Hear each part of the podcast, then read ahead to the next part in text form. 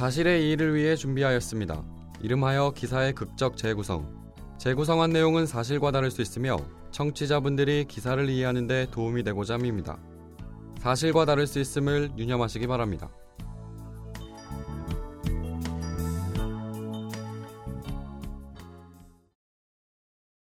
한여름밤 또다시 방문이 열린다. 어둠 속에서 다가오는 남자의 숨소리는 진아를 몸서리치게 한다.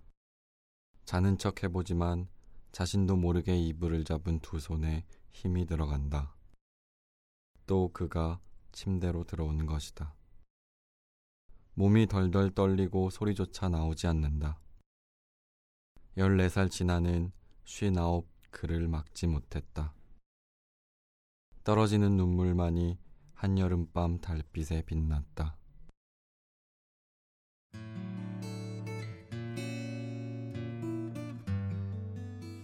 4년 전 진아의 엄마는 지금 의붓 아빠와 재혼을 했다. 서먹함도 잠시 공무원 아저씨를 아빠라고 부르는 것도 적응될 무렵 진아는 밤늦게까지 TV를 보고 있었다. 의붓 아빠가 갑작스레 술은 어른에게 배워야 한다며 막걸리를 주었다. 갑작스런 술 권유에 진아는 손살에 치며 괜찮다고 했지만 아버지의 눈빛과 말투가 강압적이라 거부할 수 없었다. 의붓 아빠가 따라준 술은 상상했던 것과 달리 달달하고 맛있었다. 한 잔을 마시자 다시 채워졌다. 처음 마시는 술에 머리가 어지러워 더 이상 마시지 못하겠다고 했다. 술은 이렇게 마시는 거라며 술을 마시면 원래 기분이 좋아진다며 마시도록 권유했다. 술잔은 비워지기 무섭게 의붓 아빠에 의해 다시 채워졌다. 정말 술 마시면 이런 걸까?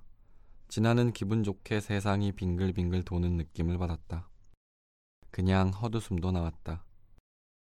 의붓 아빠가 진아에게 뭐라 말하는지 들리지도 않았고 진아도 무슨 말인가 하는데 입에서 말이 나오지 않았다. 어느덧 진아 곁으로 다가와 계속 술을 따라주는 의붓 아빠의 눈빛은 어제와 달랐다. 진아가 방으로 가려 일어서자마자 다시 방바닥으로 주저앉았다.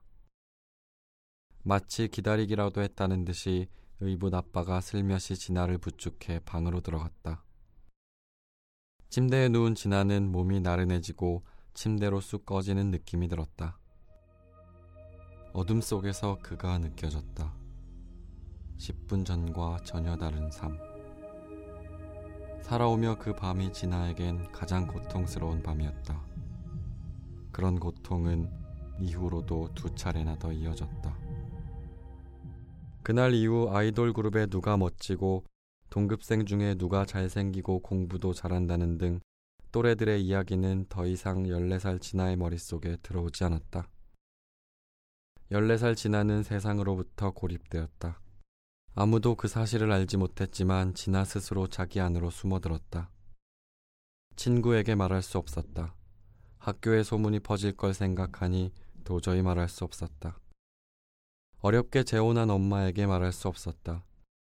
말해야 한다는 생각도 들었지만 엄마 몰래 술을 먹어 그런 일이 벌어진 게 아닌가라는 불안한 생각과 그로 인해 엄마의 삶이 깨져버릴 것 같았다.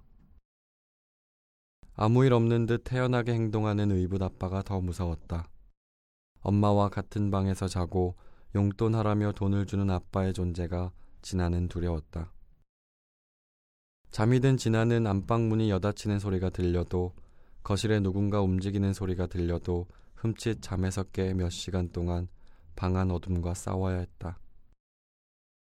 결국 의붓 아빠는 재판정에 섰다.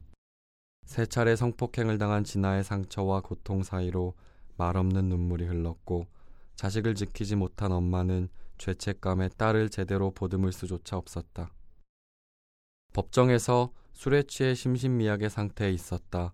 폭행 협박이 없었다고 주장한 의붓 아빠는 8년형을 선고받았다. 14살 지나가 22살이 되면 의붓 아빠는 또다시 사회로 나오는 것이다. 주어진 8년의 시간 동안 진아는 스스로 치유할 수 있을까? 8년의 세월이 흐르면 진아는 아무 일도 없던 것처럼 22살 백이 다른 또래처럼 공부도 하고 사랑도 하고 있을까? 진아에게도 의붓 아빠에게도 8년의 시간이 너무도 짧게 느껴지는 건 왜일까?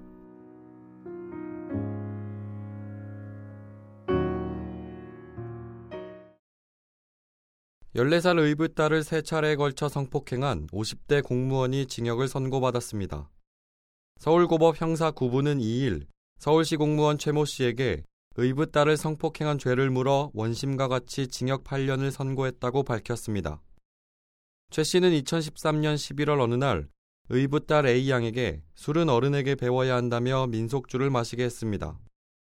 이어 술 취한 A양을 방에 데려가 힘으로 억눌러 저항하지 못하게 하며 성폭행을 했습니다. 이후에도 최 씨는 두 차례에 걸쳐 A양을 성폭행했고 결국 법정에 서게 됐습니다. 재판정에서 최 씨는 술에 취해 심신미약 상태에 있었다. 폭행, 협박이 없었다고 주장했으나 1심 재판부는 이를 받아들이지 않았습니다. 항소심 재판부 역시 피해자는 평생 치유하기 어려운 커다란 정신적, 육체적 고통을 입었다며 최 씨에게 징역 8년을 선고했습니다.